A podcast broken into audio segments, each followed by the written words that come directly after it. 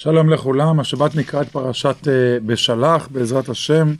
אנחנו היום נדבר על מצווה חשובה, חובת קריאת התורה, שמופיעה בפרשתנו. הפסוק המדבר על כך, ויסע משה את ישראל מים סוף, ויצאו אל מדבר שור, וילכו שלושת ימים במדבר, ולא מצאו מים. כמובן האירוע בפשט מגיע לעם ישראל אין לו מים, מגיע למראה, אבל חז"ל דרשו את המילים, מה זה ללכת שלושת ימים בלי מים? אז הגמרא במסכת בבא קמא אה, מביאה את המשנה, שמביאה את תקנת עזרא שיהיו קוראים בתורה בשני ובחמישי. שואלת הגמרא וכי עזרא תיקן? ועמי עיקרא ועמי תיקן, הרי זה לא המצאה של עזרא, קריאה בשני וחמישי בשב, ב, בתורה. דתניא, וילכו שלוש ימים במדבר ולא מצאו מים. דורשי רשומות אמרו אין מים אלא תורה, שנאמר ראוי כל צמא לכו למים. כיוון שהלכו שלושת ימים בלא תורה נלאו. עמדו הנביאים שביניהם ותיקנו שיהיו קוראים בשבת, מפסיקים באחד בשבת וקוראים שני, מפסיקים שלישי ורביעי וקוראים חמישי, ומפסיקים ערב שבת שלא עלינו שלושה ימים בלא תורה. מקשה הגמרא ואומרת שבעצם יסוד התקנה של קריאת התורה הוא ממשה רבנו, ממות הנביאים הראשונים, מהפסוק הזה שלנו, שמשה לא רצה שילכו שלושה ימים בלי מים ואין מים אלא תורה, ולכן יש קריאה בתורה שני, חמישי ושבת. אז והרי מכאן שזה תקנה של משה מהמדבר, ולא של עזרא. עונה הגמרא, מעיקר התקנו חד גרבא תלת הפסוקי, הנה מתלת הגברא תלת הפסוקי, כנגד כהנים לווים וישראלים, עתה הוא ותיקן תלת הגברא ועשרה פסוקי כנגד עשרה בטלנים. זאת אומרת, באמת הקריאה המקורית תוקנה על ידי משה רבינו. אלא עזרא הוסיף, אה, לאחר מכן, שלושה עולים ועשרה פסוקים, שיהיה לפחות בכל קריאה.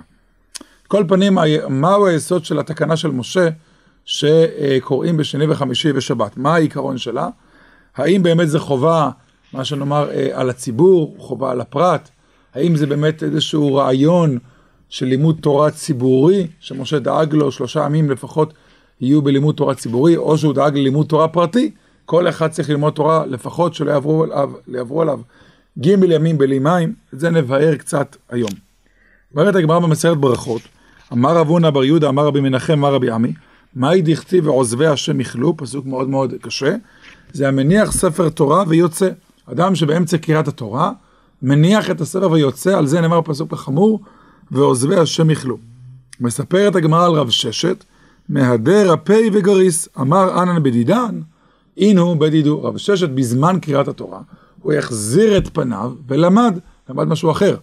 והוא אמר, אנן בדידן, אינו בדידו. אני עוסק בשלי, בתורתי, והם עוסקים בשלהם, בקריאת התורה שלהם, ואין בזה שום בעיה שאני יושב ועסק בתורה, שבמקביל אה, הציבור קורא את קריאת התורה.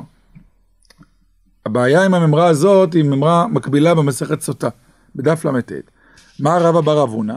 כיוון שנפתח ספר התורה, אסור לספר אפילו בדבר הלכה, שנאמר וכפותחו עמדו כל העם, ואין עמידה אלא שתיקה, שנאמר אוכלתי כי לא ידברו, כי, לא, כי עמדו, לא ענו לי. רבי זרע בר מאחה ואוזני חולם אל ספר התורה. מהלכה במסכת סוטה, שאסור לדבר בכלל, אפילו בדבר הלכה, כאשר נפתח ספר התורה, אולי אפילו עוד קודם קריאת התורה. ברגע שרק נפתח הספר, כבר אסור לספר אפילו בדבר הלכה, כי פתחו עמדו כל העם. אם כך, איך אה, אה, רב ששת, בזמן קריאת התורה, למד משהו אחר? הרי אסור אפילו לספר בדבר הלכה. זו השאלה שהרבה ראשונים התקשו בה, אנחנו נראה מספר הסברים שיסבירו לנו את חובת קריאת התורה. היה ניתן לומר, ויש כזה באמת אפשרות שעולה בראשונים, שאלו גמרות חלוקות, באמת נכון. הגמרא בברכות זה ממרה של רב, אה, רב הונא בר יהודה, הגמרא במסכת סוטה היא של רבא בר רב הונא, וזה גמרות חלוקות, אבל אה, זה לא תירוץ נוח, והראשונים רובם ניסו ליישב בין שתי הגמרות. נתחיל בתוספות. תוספות שואלת השאלה, ואם תאמר ואמרים בסוטה מה דכתיב וכבודכו עמדו כל העם, כיוון שנפתח הספר אסור לספר אפילו דבר הלכה, תוספות מביא שלושה הסברים, אחד שלו ושניים של הריף. ויש לומר, האתם איירי בקול רם, שלא יבטלו כל קריאת התורה, והכה איירי בנחת. זאת אומרת, אה, מה שהאיסור שנאמר הוא על לספר בדבר הלכה, לספר זה בקול רם. זה מה שאסור, כי זה מפריע את אה, שמיעת אה, האנשים. אך ללמוד בלחש, כפי שעשה רב ששת, זה מותר. למה? כי הוא לא מפריע לאף אחד. והי דמהדר הפה וגריס, רבותא משמע, אף על גב שמהיעדר הפה נראה כמניח שפיר דמי. זאת אומרת, החידוש הוא פה, למרות שרב ששת החזיר את פניו עם הגב לספר התורה, גם הדבר הזה מותר, למרות שהוא נראה כפורש, כיוון שהוא לומד בלחש, הדבר הזה מותר. זה התירוץ הראשון של התוספות. תירוץ שני, ורבנו אלפס כתב, בהלכות גדולות מפרש, הוא מביא את הפירוש הריף של הבהג, דווקא שיש עשרה אחים יכול ללמוד, כאשר יש מניין שקשוב לקריאת התורה, במקביל יכול רב ששת ללמוד, ולכן מותר לו ללמוד. אבל אם אין מניין וסומכים עליך כחלק מהעשרה, אסור אפילו לספר בדבר הלכה. ככה הריף מסביר את הסתירה בין הגמרות. ועוד תרץ הריף, תירוץ נוסף, שלישי במספר, שאני רב ששת תורתו אומנותו, ואנא מסתבר להם כי היה תירוצה. אומר הריף את התירוץ שנראה לו הכי נכון, שרב ששת היה תלמיד חכם גדול, תורתו אומנותו, ורק לו מותר בעת קריאת התורה ללמוד משהו אחר. אדם רגיל, אסור לו, חייב להשתתף לקריאת התורה. אבל רב ששת, כיוון שתורתו אומנותו, כנראה שהריף בתירוץ הזה הבין שזה חלק ממצוות תלמוד תורה, אז מי שתורתו אומנותו, הוא לא זקוק לקריאת התורה, הרי הוא כבר עמל בתורה מעצמו, ולכן רק לרב ששת שתורתו אומנותו, הותר לו ללמוד משהו אחר במקביל לקריאת התורה הציבורית. אלו שלושת התירוצים של התוספות מביא. רבנו יונה מוסיף תירוץ רביעי, ונראה למורי הרב אה, שאם קודם שנפתח הספר חוזר פניו ומראה עצמו שאינו רוצה בקריאת התורה, ספר התורה, לקרוא, הוא מתחיל לקרוא מותר ואפילו לכל אדם, כיוון שהתחיל במצווה וראו אותו אנשי בית הכנסת, אינו פוסק בה. זאת אומרת, השאלה היא בתזמון, לפי רבנו יונה. אם התחלת ללמוד לפני קריאת התורה וכולם רואים אותך שכבר למדת לפני, אין זה נראה כפורש מן הציבור. כיוון שהציבור התחיל לקרוא אחריך, אחרי שאתה לומד תורה. אה, ולכן אין בזה איזושהי היבדלות מהציבור. אתה התחלת, או תוך כדי הציבור קורא בתורה, ורב ששת לא היה חייב להשתלב בקריאת התורה, ולכן אנן בדידן ואינו בדידו, כל אחד עושה. אבל לא התחיל מתחילה, אם עוד לא התחלת ללמוד תורה, אין לשום אדם, מדגיש רבינו יונה, אסור לאף אדם, אפילו תורתו אומנותו, כן, זה לא כעריף, אפילו תורתו אומנותו, לספר בשום עניין כלל, כן? ולכן, אה, מסביר רבנו יונה, זה הסיבה שרב ששת החזיר את פניו. זאת אומרת, הוא החזיר את פניו ולמד תורה, זאת אומרת, הוא התחיל קודם קריאת התורה, בזה שהוא החזיר את פניו, הוא התחיל קודם קריאת התורה, ולכן היה מותר לו, ולא רק לו, לכל אדם, אה, ללמוד תורה ולא לשמוע את קריאת התורה הציבורית. בעצם, אה, כל התירוצים הללו תלויים בחקירה שרב חיים ובנו הגריז אה, הרחיבו במסכת מגילה, מהו החיוב של קריאת התורה במניין. הרי קריאת התורה היא אחד מהדברים שבקדושה, ככה מספרת המשנה במגילה, שצריך מניין, אי אפשר לקרוא בתורה ביחיד, עם כמובן עם הברכות, רק כשיש מניין גברים אה, בני מצווה. ושואל שואל הגריז, שמעתי מפי מורי ורבי קדוש ישראל, זאת אומרת מרב חיים, מאביו, אם מהני רוב מדין רובו ככולו, האם ניתן לצרף שישה אנשים שלא שמעו את קריאת התורה, עם ארבעה אנשים שכבר שמעו את קריאת התורה, כמו שעושים בתפילה. הוא אומר, במה זה תלוי החק... הספק הזה? יש לחקור בכל אחד מהדינים הללו. מה שצריך עשרה, האם החיוב חל על העשרה ביחד, או שהחיוב על כל אחד, אלא צריך עשרה, דין הוא שצריך עשרה. דהיינו, האם החובה של קריאת התורה חלה כאשר בא, באים עשרה שלא שמעו את הקריאה? אז על הציבור חלה חובת קריאת התורה, כציבור.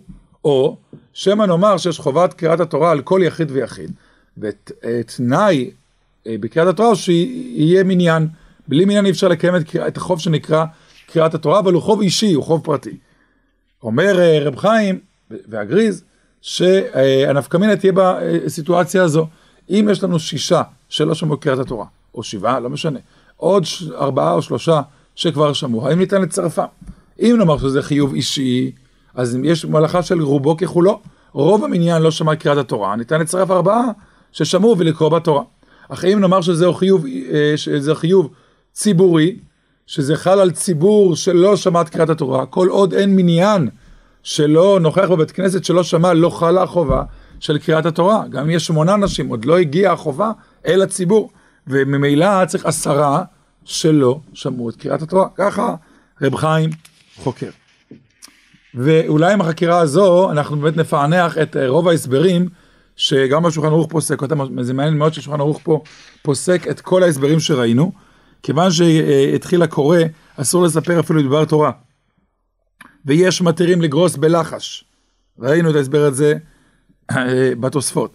ויש אומרים שאם יש עשרה דצייטים מותר לספר, אם יש מיין בלעדיך מותר לספר, התירוץ הראשון של הריף. ויש מתירים למי שתורתו אומנותו, התירוץ השני של הריף. ויש מתירים אם למדת קודם שנפתח הספר תורה, תירוצו של רבנו יונה, כל ארבעת התירוצים, זה מאוד מאוד מעניין, הם אה, נפסקו בשולחן ערוך. אה, כמובן, אה, מאיר השולחן ערוך שכל זה בקריאה רגילה, בקריאת זכור או פרה, צריך מניין מדאורייתא וצריך לכוון ולהקשיב, לא נדבר על זה כרגע, אבל זה קריאה מיוחדת, קריאת זכור וקריאת פרה. אז השולחן ערוך באמת הביא את כל אה, הפירושים, ועדיין לא ענינו לשאלה, שכיצד לפי כל הפירושים הללו, אה, רב ששת לא קיים בעצמו את החובה של קריאת התורה, אוקיי, אז תורתו אומנותו. מי שתורתו אומנותו נניח הוא פטור מתפילין, מה פתאום? גם אם הוא קרא בלחש ולא הפריע. אבל מה עם החובה האישית שלו לשמוע קריאת התורה? מה קורה עם זה? את זה עוד לא הסברנו. אז בא באמת הביאור הלכה וחולק על כל מה שנאמר.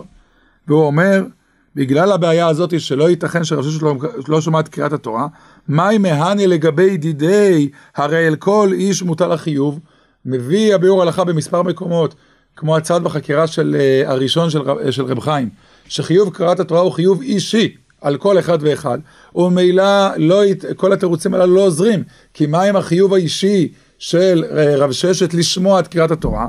אומר רבי אור הלכה ולולדה מסתפינה ואמינא, שיטה זו מאירי שכבר שמע קריאת התורה בעצמו. אומר בדוחק, צריך לומר שרב ששת היה במניין המוקדם. הוא את קריאת התורה של הפרשה שמע, עכשיו הוא שואל בבית כנסת ולומד תורה לעצמו.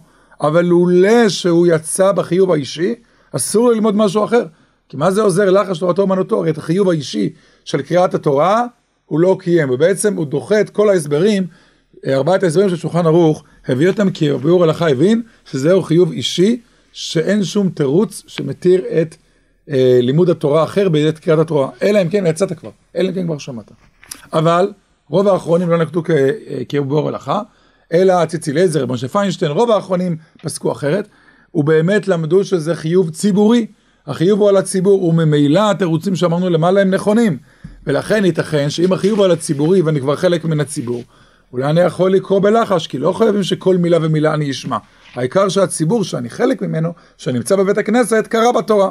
ובאמת, להלכה למעשה, ככה נוהגים כמדומני רוב העולם, שואלו את הציץ אליעזר, אדם שלא, יחיד שלא דקדק, ולא שמע את הקריאה מראש ועד סוף, החסיר כמה מילים.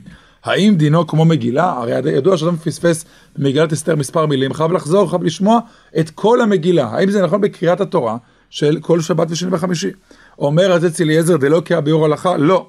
פשוט שלא מחויב. קריאת התורה אינה קריאת המגילה, אלא היא חובה ציבור. ציבור.